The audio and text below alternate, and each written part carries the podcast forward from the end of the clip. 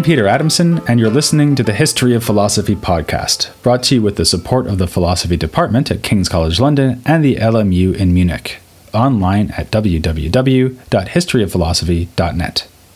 Today's episode After Virtue Marguerite Porete. Who is the medieval version of Socrates? Perhaps Albert the Great, a famous philosopher who had an even more famous philosopher for a student or actually any number of scholastics, since they all loved a good disputed question. Or how about Peter of Olivi, champion of voluntary poverty?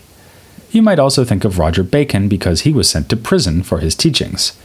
But if we're thinking along these lines, then the medieval thinker with the best claim to the title might be Marguerite Porete. Like Socrates, she was executed after courageously refusing to recant her convictions rather than being allowed a final chat about the immortality of soul with friends, followed by a bowl of hemlock, Marguerite was burned to death. It didn't come without warning. Years earlier, she had been arrested after a book she had written came to the attention of the local bishop. The book was destroyed before her very eyes, and she was warned never again to disseminate such heresy on pain of execution. Marguerite didn't let this stop her.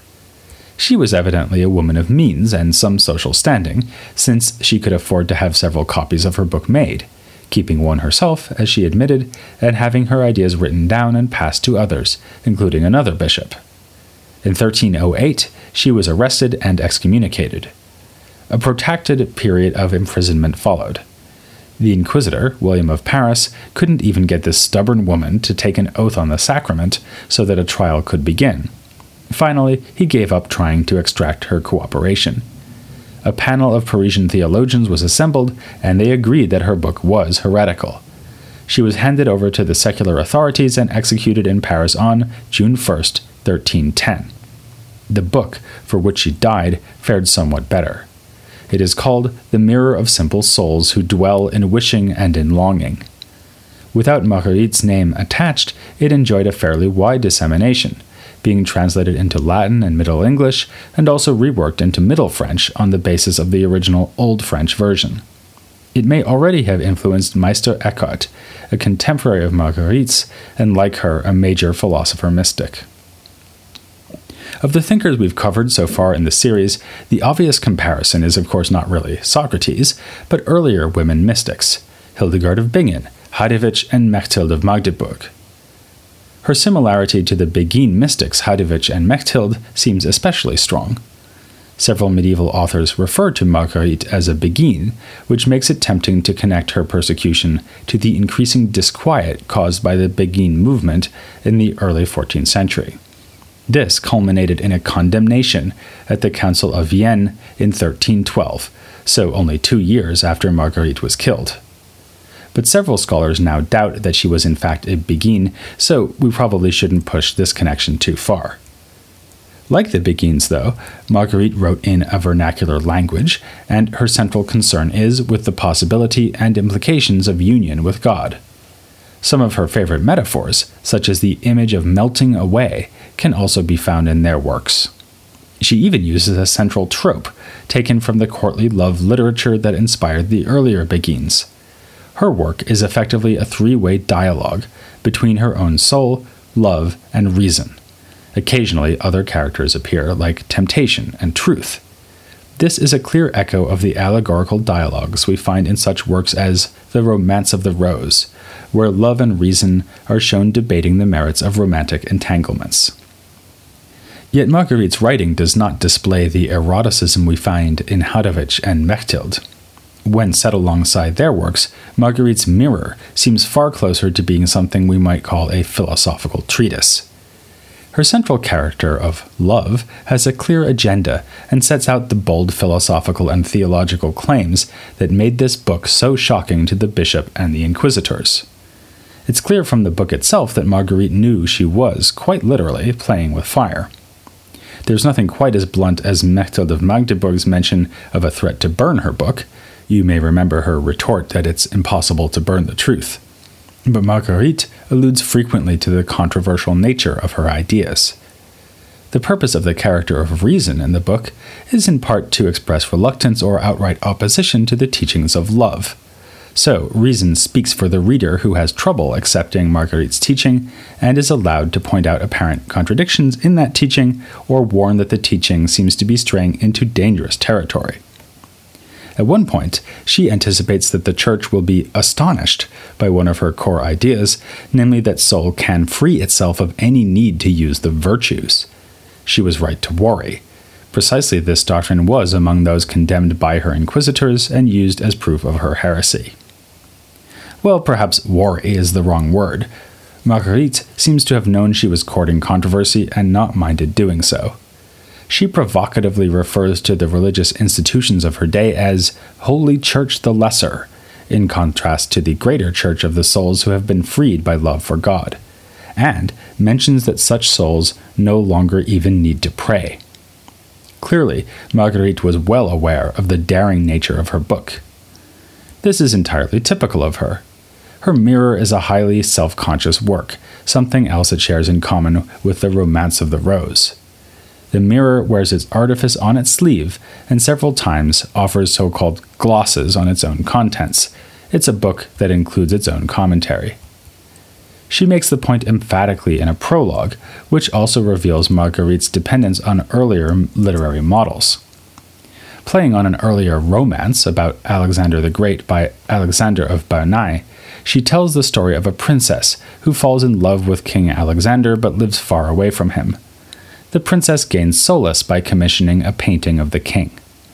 In the same way, Marguerite says that her own book is a representation of her soul's love for God. A character named Soul then appears throughout the text in discussion with reason and love. This device is much like the character of the lover in the Romance of the Rose. Like Jean de Meun, Marguerite takes on the dual roles of author and character. Paradoxically, the character's point of view is more limited than that of the book as a whole. In The Mirror, Marguerite as author depicts the growing understanding of Marguerite's soul. What is it then that the soul and the reader too must come to understand? Ultimately, something that cannot be put into words. The piece of divine life cannot be thought or written. The comparison of the book to a painting is an apt one. Famously, a picture is a thousand words, but no number of words can fully express the nature of God or the soul's condition once it is united to God. Like the painting of the beloved king that would be discarded if the king himself were present, Marguerite's book points beyond itself towards an unmediated encounter between the soul and God.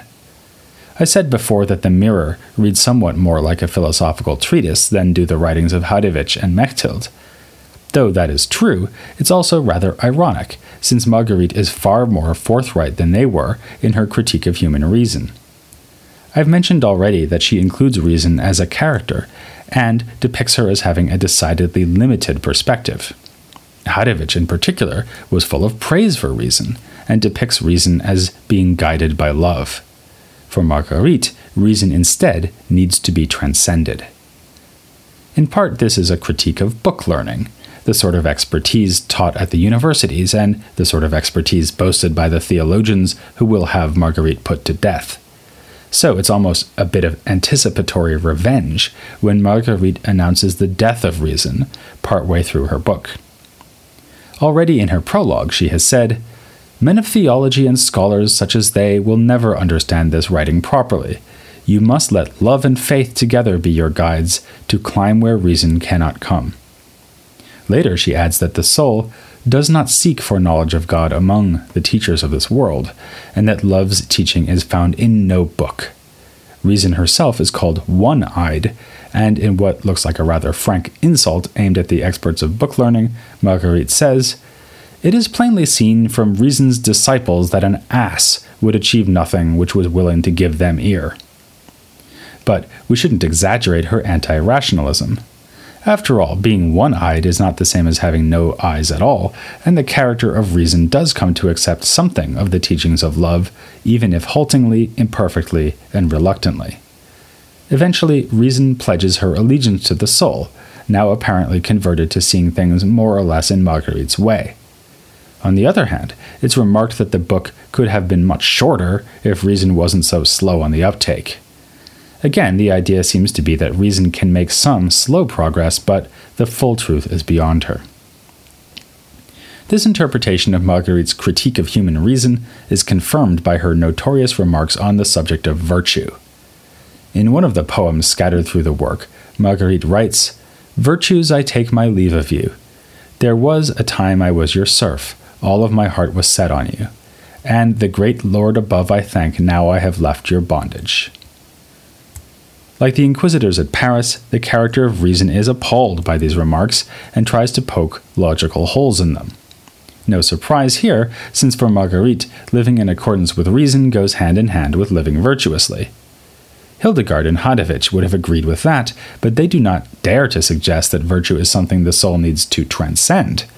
Marguerite dares to do more than suggest it, she states it clearly and repeatedly, as when she writes that the soul experiences no grace, she feels no longings of the spirit, since she has taken leave of the virtues, a passage later quoted by her inquisitors as proof of heresy. With chilling prescience, Marguerite at one point allows the virtues to speak for themselves and to complain that anyone who holds them in such little regard is a heretic and a bad Christian. In a typical reversal, she, however, argues that having left the virtues behind, this pure soul is the most virtuous of all. As one scholar has put it, this looks more like piling a paradox upon a scandal than like diffusing the explosive implications of what she said. But let's appoint ourselves as an interpretive bomb squad and see whether we can contain the philosophical damage. For starters, Marguerite is certainly not recommending that we all immediately give up on virtue. This is not a triumph of mysticism over morality. She makes it clear that the virtues have an important preparatory role in bringing us closer to God. They are like messengers sent by love to call us away from our own limited concerns so as to free us from the burden of ourselves, as Marguerite nicely phrases it. As with her treatment of reason, her attitude towards virtue is that it has a real value and use, but a value and use that are limited. So, she has harsh words for those who content themselves with living virtuously, they too are one eyed and like a mother owl who thinks no birds are finer than her own brood.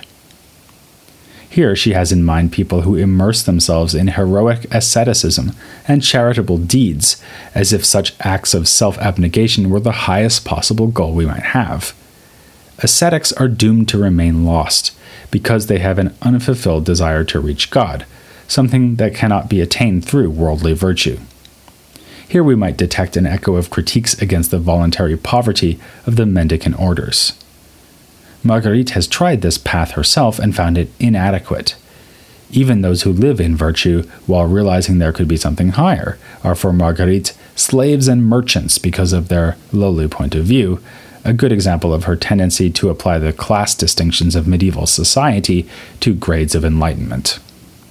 To transcend this forlorn state, the soul should not, of course, engage in sin or vice, but neither should she concern herself with the virtues of asceticism. She takes leave of the virtues, in other words, in the sense that she no longer makes any use of them. Up to this point, Marguerite's ethical teaching is strikingly reminiscent of late ancient Platonism. Plotinus, especially, is noted for his idea that what he calls civic virtue, which means acting virtuously in the world of the senses, is a mere preparatory stage, a step along the ladder towards purification and intellectual understanding. The parallel is close enough to suggest that Marguerite is yet another medieval figure to be influenced by Neoplatonism, however indirectly. But of course, parallel lines never meet, and she develops the idea of transcending virtue in a way that is, whatever her accusers may have thought, distinctively Christian. For Marguerite, what comes after virtue is nothing other than a higher, more important virtue, namely humility, which she styles mother of the virtues. Humility does not consist in obsessive attention to our own desires or actions, however well intentioned. It consists in giving up on our desires, on acting to achieve some purpose. It consists, in fact, in giving up one's self and identity completely, by letting one's will dissolve completely into the will of God. And when I say dissolve, I mean it. We have here come to the core of Marguerite's thought, which is the idea of the soul's annihilation. It is the annihilated soul that love praises throughout the book and that no longer devotes itself to action, virtuous or otherwise. This is also the soul that has transcended reason, yet it's in describing this soul that Marguerite makes her most significant contributions to philosophy. She is making a novel claim about the workings of the human will, that the soul's highest attainment is to cease willing entirely, and even cease willing to have a will. Or, as contemporary philosophers might put it, the annihilated soul has neither first nor second order desires. It wants nothing and wants to want nothing. So intimate is the relationship between soul and will that this can be achieved only through the soul's being humbled to the point that it is extinguished, something Marguerite describes as a kind of death. For as soon as the soul expresses itself as a being distinct from God, it must exercise its will, so that even willing things for God's sake prevents the soul from achieving complete union between its own will and God's. To which you might say, What's so great about that? Of course, a medieval reader might be happy to take it for granted that we should strive to eliminate any distance between our own wills and the divine will, even if few readers would be happy to pursue the line of thought as far as Marguerite does. But Marguerite can offer a further rationale, which is that the extinction of will guarantees the extinction of unsatisfied desire. After all, you can't be unhappy about lacking things you don't want. Or, as Marguerite puts it, the annihilated soul lacks nothing, since she wishes for nothing. Furthermore, in accepting her own annihilation, the soul is actually coming to understand her metaphysical situation more accurately. For, according to Marguerite, the soul's infinite inferiority to God means that it has really always been nothing. So, her recommendation is not so much that the soul should steadily work to eliminate her own reality, but that she should see through the illusion that she was ever anything, and thus come to know her own nothingness. Marguerite sums it up better than I can when she writes God is so great that the soul can comprehend nothing of him, and on account of this nothingness, she has reached the certainty of knowing nothing and of wishing for nothing. Characteristically, Marguerite still has a few more paradoxes to add on to this scandalous teaching. She makes the point that God cannot force the soul to give up on her will. The gift of a free will was inalienable because the whole nature of a free will is to be independent of any constraint. Therefore, just as the soul and no one else can be responsible for her own sin, only the soul can choose to submit her will to that of God. To bring out the paradox more clearly, we might say that the soul must use will to abandon her will. And here's another paradox though the soul is nothing, she is a recipient of God's love. Even better, God has loved her eternally, which means that the soul has always existed, to the extent that we can say she exists at all. This idea of an eternally pre existing soul is rather outrageous, something Marguerite acknowledges by having reason protest when it is first proposed but she refuses to back away from it, insisting that in the soul's original state with God, she was simple. Thus, the mirror of simple souls ends by reflecting upon the fact that, in returning to God, the simple soul returns to itself. It's undeniable that Marguerite Porete was a remarkable figure, but she was not utterly unique. We have met mystically inclined women thinkers before, and will be meeting more of them as we move on through the 14th century, like Catherine of Siena and Julian of Norwich. But of course, not all philosopher mystics were women. Much later in this series on the 14th century, we'll be meeting the aforementioned Meister Eckhart, another figure who was condemned for heresy, though in a stroke of good luck, he had already died by the time the condemnation was issued. Of course, with good luck like that, who needs bad luck? For now, though, we'll be staying with a different theme raised by Marguerite the use of the vernacular. Our next author even wrote in defense of using vernacular language, in his case, Italian. In a typically ironic gesture, he composed that defense in Latin, but he did compose some works in Italian too. You might have heard of at least one of them, The Divine Comedy, a poem that proves that the Italian language is no laughing matter. Don't miss what's bound to be one hell of an episode as we turn to Dante Alighieri. Next time on The History of Philosophy Without Any Gaps.